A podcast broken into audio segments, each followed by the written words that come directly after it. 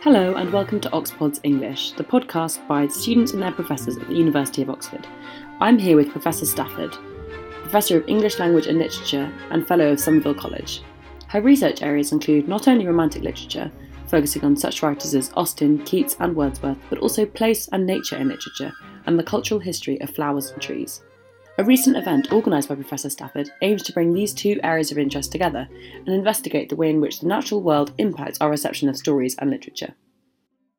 Good morning, Professor Stafford. Thank you so much for joining us. Oh, it's a pleasure, Flora. Thank you for asking me. Thank you very much. Um, I wanted to start off by talking about an event you recently organised in collaboration with the storyteller Ben Haggarty at the Oxford Gardens. Could you just explain how this event came about and why you were interested in its outcomes?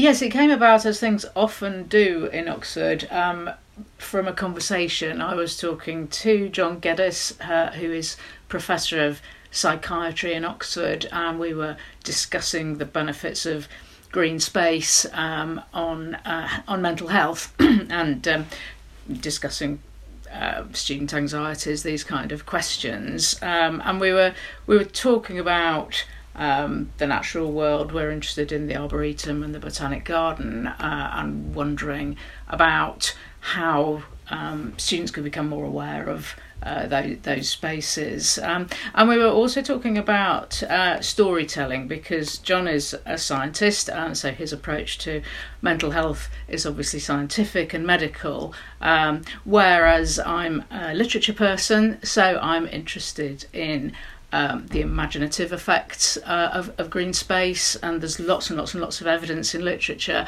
And I've been interested in this for, for some years now. I'm very interested in, in trees, especially. Uh, and we were we were just having a chat really, and he was talking about the visiting fellow uh, at Merton this year, Ben Haggarty, the storyteller, um, and we thought it would be an interesting idea to stage storytelling um, in a green space with a student audience just to just to see how people reacted um not with any uh, kind of expectation of what the result would be but just mm. just to um set that up and see see how how it went and mm. and listen to what people felt about listening to a story out of doors which is rather different from people's usual experience of stories which is often sitting on their own, uh, either with a screen or listening to a podcast or reading a book. Mm. Uh, it tends to be quite an isolated experience. So we thought, well, this would be interesting.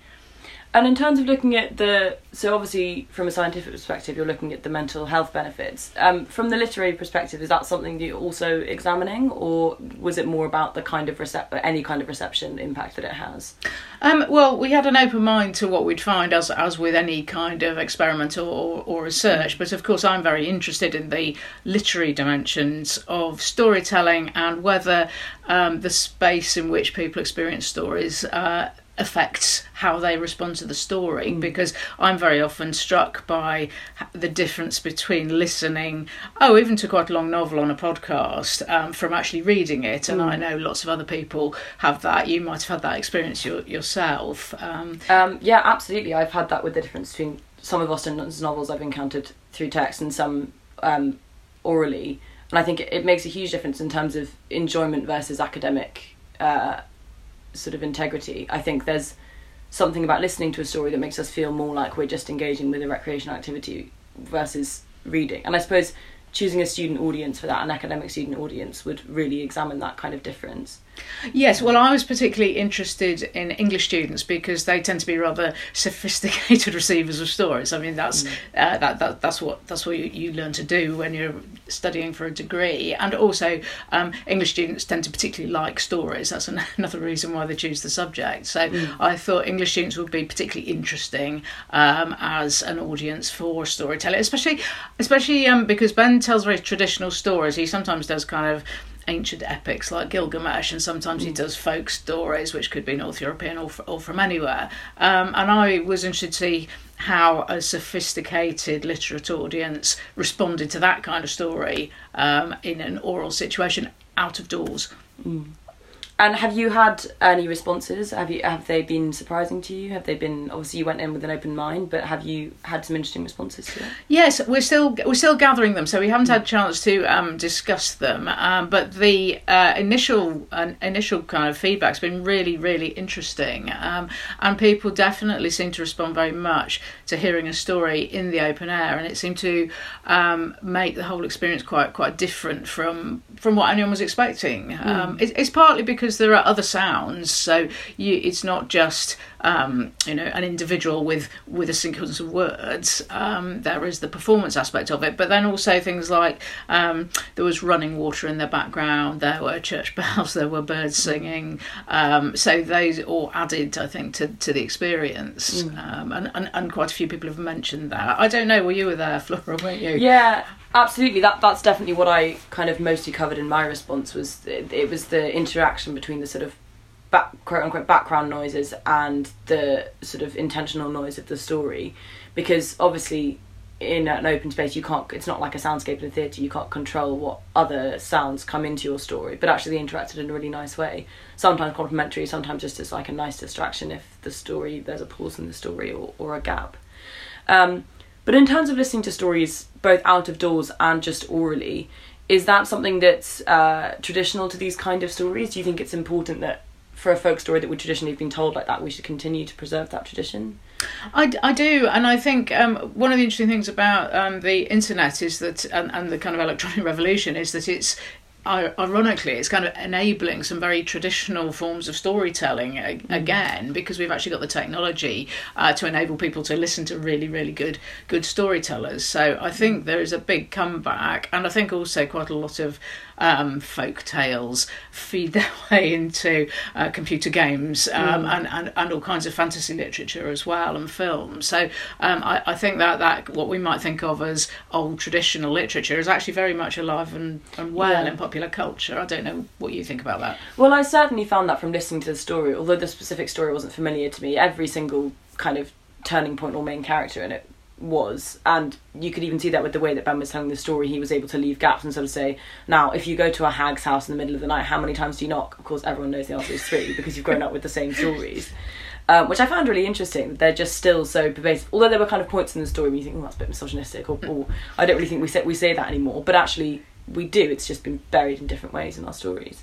Mm. um, this is straying from the topic slightly but I'm interested in what you were saying about the digitalization of stories because I know there's now a trend for if you go on YouTube and you want your children to have a bedtime story, you can search, you know, Three Little Pigs read by whatever, and you can just get a story read to your children digitally. Do you think that there's something that's being lost in the digitalization of stories in terms of lacking where we the place between parents and children where we would traditionally have preserved that kind of direct oral tradition, or do you think actually that's just enca- enabling more children to encounter text?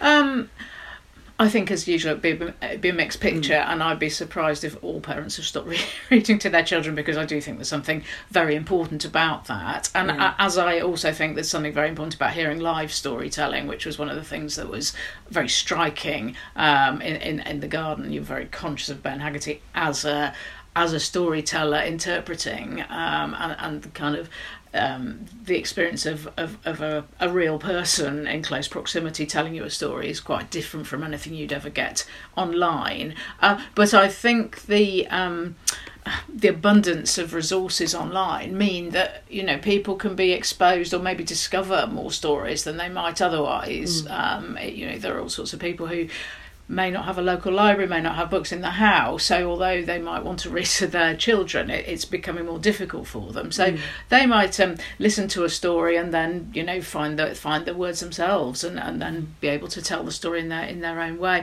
Because I think the thing about oral storytelling although it's great hearing um, you know the best people which is often what you get on youtube or whatever there's also something about the individual storyteller and the spin that they put on it i mean this is partly why very traditional stories, people can hear them again and again without being bored. Um, they they are always kind of different depending on who's who's telling the story, whether it's a man or a woman, whether they're um, they have their own kind of little digressions. Uh, I mean, in a way, I think the nearest thing to the oral story tradition nowadays is probably a really good stand-up routine. You know, mm. someone who stands on their own on stage with an audience, interacting with the audience, and can, you know, just just go on with a kind of shaggy dog story um, with, with little kind of diversions and things for, for an hour or so. It, mm. it's the same. It's the same technique. It's just I don't think we think of it as as the same experience. Mm. And in a similar way, you get the same tropes cropping up again and again in stand up, but it's not boring if the if the person if the performer's good enough. No, and sometimes if it's a familiar stand up as with a familiar storyteller you're almost waiting for the familiar mm. uh, the familiar tropes aren't you or the catchwords yeah. or whatever and, and there's something about that that people like i mean what you were saying about how we all knew that it was three knocks on the door is really interesting whether or not you've heard the story because it's a kind of formula it's a it's something you're waiting for and there's something reassuring about that yeah. um, and and the sort of story it was even if you had never heard it you've heard things like it and you kind of know what's going to happen you know mm. how it's going to work out in some way and and I think that's um you know that that's that's part of a traditional traditional story and part of the mm. enjoyment of it um, I suppose there's one thing that troubled me slightly about listening to it was the kind of fe- the, the, the one female character and the way that she was presented and particularly the relationship that became quite troubling between them with um to give a quick summary of the story it was a quest um, of a young man and his older companion um, he was had been told in a dream that he wanted to marry this princess or he was destined to marry her. He eventually found her, she'd been possessed by some kind of demon, and in the end woke up not knowing who he was but already married to him and decided that this was the best thing that ever happened to her and stayed married to him. Um, which was quite troubling, I think, for quite a lot of the audience.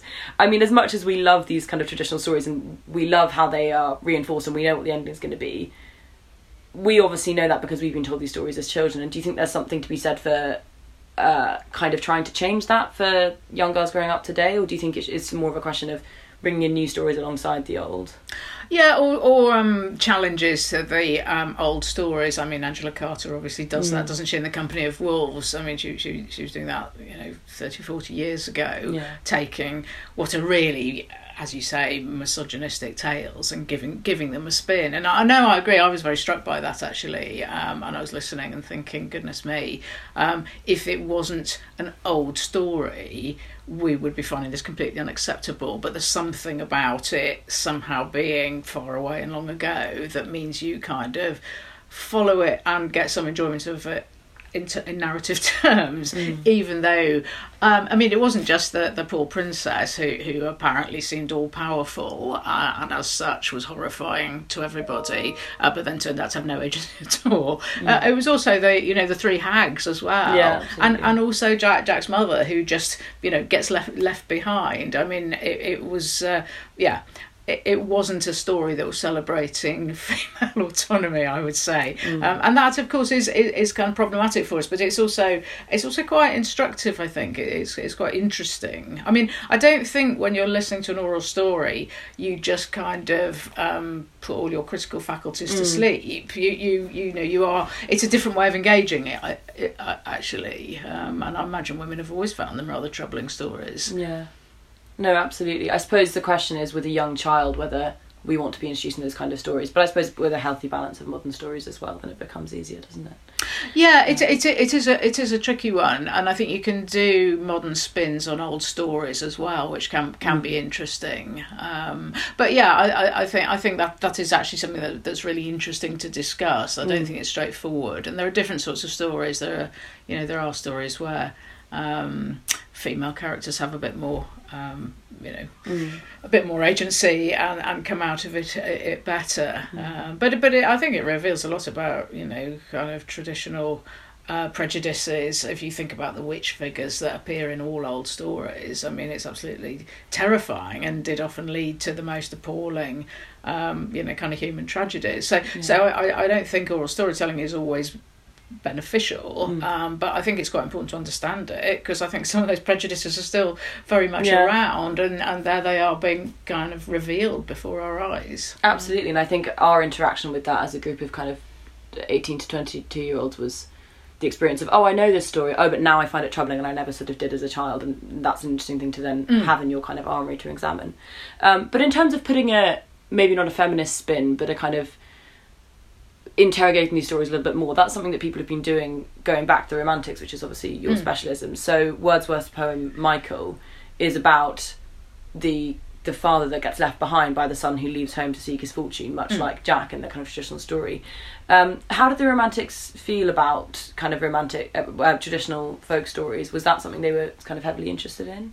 Yeah, there was a m- a very big revival in the later 18th century, uh, partly political because they were interested in um, the culture of the people. Um, but yeah, uh, uh, there was also concern about oral storytelling being somehow under threat and being forgotten now that everyone had discovered discovered print culture. So so they're very interested, and they're also interested in um, the kind of imaginative world that's possible in a story. So you can have kind of supernatural things going on, or you can have um, you can have stories that and details of stories that mean something that isn't just purely literal. So there's all sorts of reasons why they're very interested in in, in folk tales. Um, And similarly in Green Space, so we often think of the Romantic poets as kind of, uh, particularly Wordsworth and Coleridge, the, the figures of kind of the lake poets who are interested in the natural world.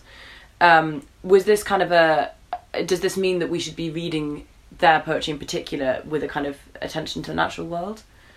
Um, well, I think they often foreground it. So, so yes, I think if you're reading their their a lot of their poems, you're very conscious of it. Um, and um, I think one of the difficulties now is that um, probably over the last fifty years, um, just basic general knowledge about the natural world has rather receded. So, although people might kind of be able to relate to Wordsworth talking about a, a stream that he's hearing as a as a baby when he talks about something like the the tall ash outside the window of the cottage where he was fostered out as as a child after his parents had died.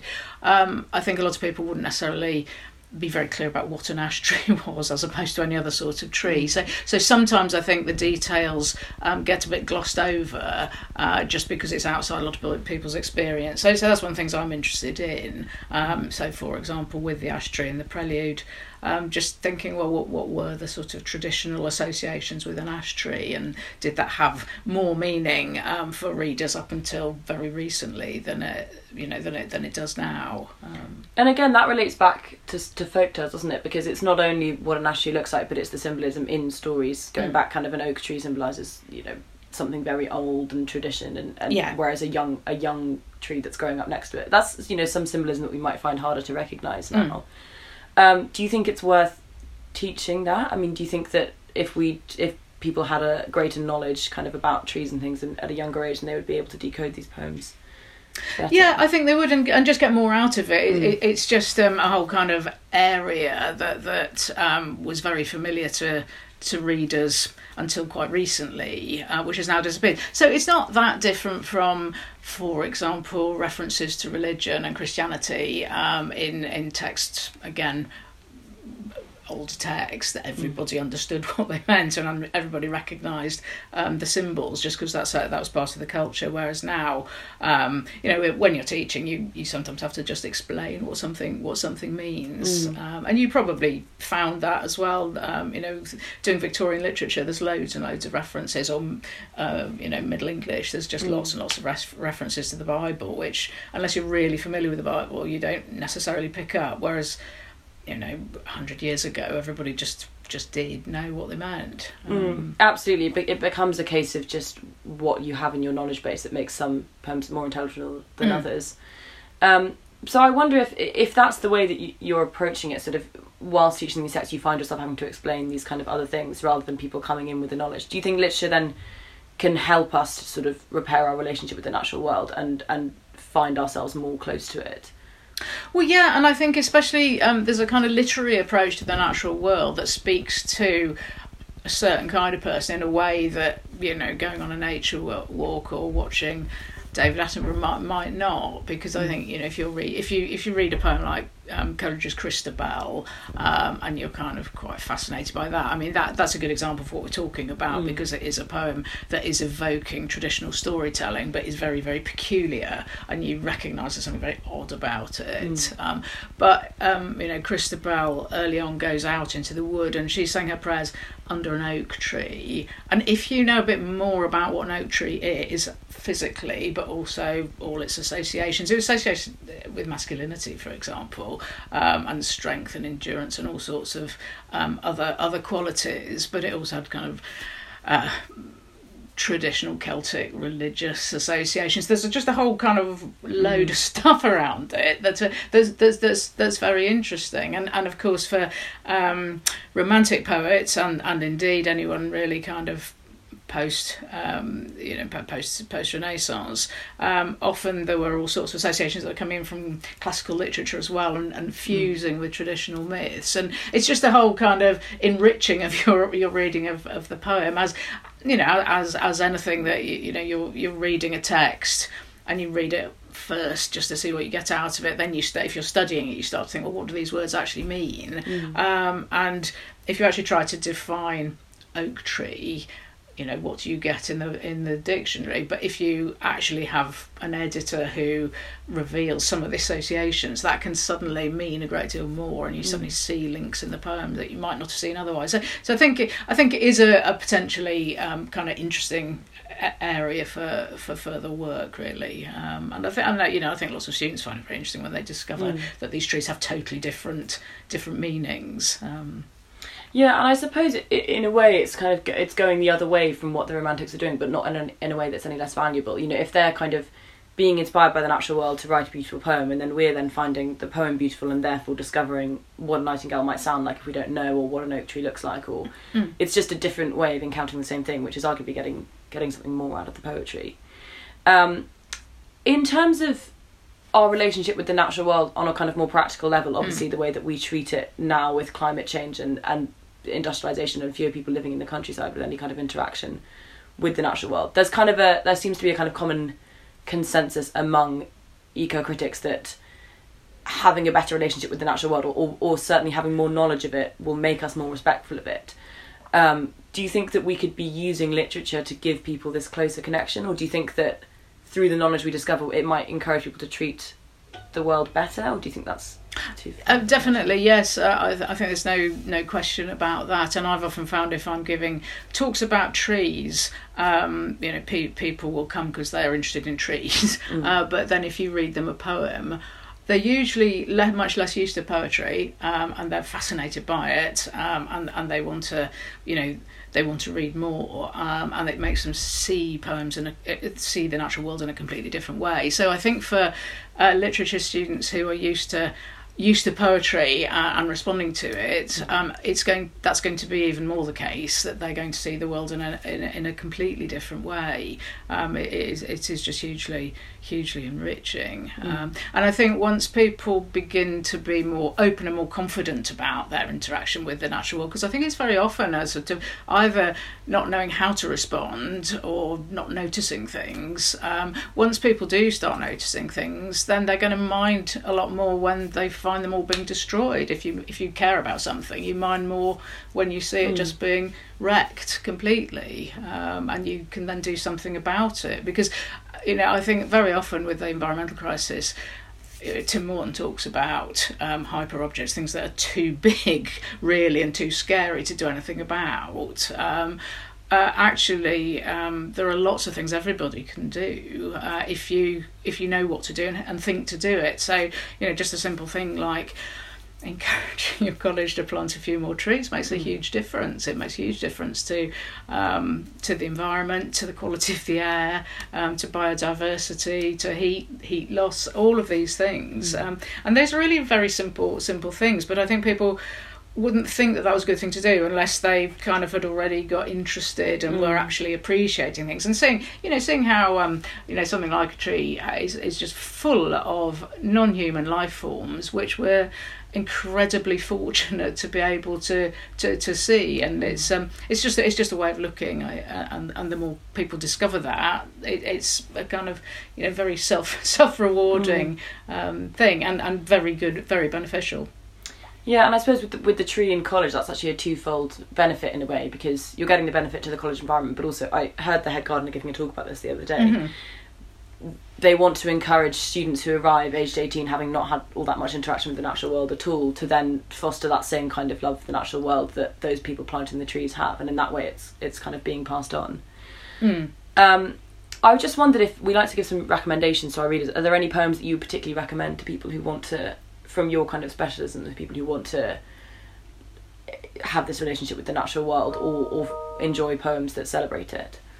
Yeah, I mean, I think um, uh, John Clare is is really help, is really good in this regard. Um, he's he's one of the romantic poets who um, he had very kind of close relationship with with the natural world because he, you know he he worked as a farm labourer at various times in his life. But um, people might be interested in the poems he writes about birds' nests. They're absolutely beautifully constructed sonnets, um, and he, you can see him observing um, observing these um, diff- different species of birds very carefully. So, so he, he I would definitely recommend uh, pretty much anything written by Clare. Actually, um, Wordsworth again um, is uh, very uh, open to the natural world and and conveys it very very beautifully uh, but all sorts of people Keats is very interesting as as, as well because um, his take is very different because he grew up in the middle of London uh, so he kind of he just really partly discovers the natural world through reading um, Wordsworth and Leigh Hunt, um, and also through his medical training. Because as a as a doctor, he had to go on botanical expeditions and collect plants and make sure he knew the difference between you know foxglove mm. and other sorts of flowers. So he he describes he describes plants very very um, accurately as well. Um, Shelley, I mean, all of them all of them just get huge um, you know huge inspiration from from plants. Mm. um, but also it's not it's not just romantic period. Um, if you think about Gerard Hopkins or Thomas Hardy they're all they're all kind of um, filling their um, their texts with with plants and flowers. Shakespeare actually um, yeah absolutely. I suppose that's another connection we have to the romantic period is that there were just the very beginning of people who would grow up in cities and not and not have encountered the natural world and therefore be kind of encountering it later in life and mm. as uh, with someone for someone with a poetic sensibility then writing poetry about it um, thank you so much for your time the last question i wanted to ask was how you responded personally to the experience of the storytelling in the garden and if anything surprised you about it or as someone who is receptive to both kind of aspects of the project. Did you find anything interesting? Yeah, I do. I mean, I love going to the Botanic Garden because it's such a it's such a kind of quiet space. But quite often I go down there on my own because mm. uh, it's just a nice place to, to kind of think about things. Uh, it's quite a creative space. So it was interesting to me to go with a group of other people, and obviously having uh, kind of co-organised it, I had certain anxieties about mm. how it's going to go, um, and I had no idea which story Ben was going to tell or what it would be like. So I was actually very struck by the misogyny, as as you uh, as you pointed out. I thought, oh my goodness, um, well this uh, this is a interesting choice. Um, so I, I, was struck by that. But um, and that, also at the beginning there were quite a lot of noises. I mean, there was someone drunk on the river and there were sirens going off. So I was thinking, well, this is this is not a very traditional um, space actually in many ways. Mm. But then actually as the story continued, um, I did get quite involved with with the story, and then all of those kind of anxieties and worries about it seemed to seemed to disappear a bit, and I was actually just really enjoying listening to the birds and um, you know observing the tree that he was standing under and thinking what a traditional form that is. There's a wonderful story um, uh, called Under the Banyan Tree uh, by a, a, you know fairly uh, 20th 20th century um, Indian writer, and he tells a story of a traditional storyteller who always told his stories under a banyan tree. So I was sort of thinking about that as well. So I had quite a few thoughts going mm. on as well as listening listening to what he was saying. Um, yeah, absolutely. Well, I think that's partly what was so good about it was having all these other kind of sources of stimulation as, Yes, as well it- as the story itself. Uh, Yeah, ex- exactly. Which you, you don't get if you're in a theatre or a kind of enclosed space where it's all it's all dark and the lighting's being considered. Um, and I think also that sense of things of not being under control. That's one of the things I find most sort of um, kind of refreshing about the natural world. People sort of think they must be in control of their environment all the time, and you're not in control at all. You know, anything can happen at any point, and that's the thing. Um, you know, birds can come and fly off, or you know, the weather changes. It started raining, and that and that kind of lack of control, I always find incredibly relaxing um, and, and interesting, and it, it puts everything in perspective. It reminds you that actually there's only so much you, you know you can you can do. So there's not much point in worrying because most of life isn't under your control anyway. Brilliant. What a what a great note to end on. uh, thank you so much for your time, Professor Stafford. Thank you for listening to this episode of Oxpods. If you enjoyed it, please do recommend to a friend and check out our episodes from other channels too. To keep up to date with episode releases, to suggest ideas for new episodes, or to get involved with recording, follow us on Instagram, Twitter, or go straight to our website at www.oxpods.co.uk.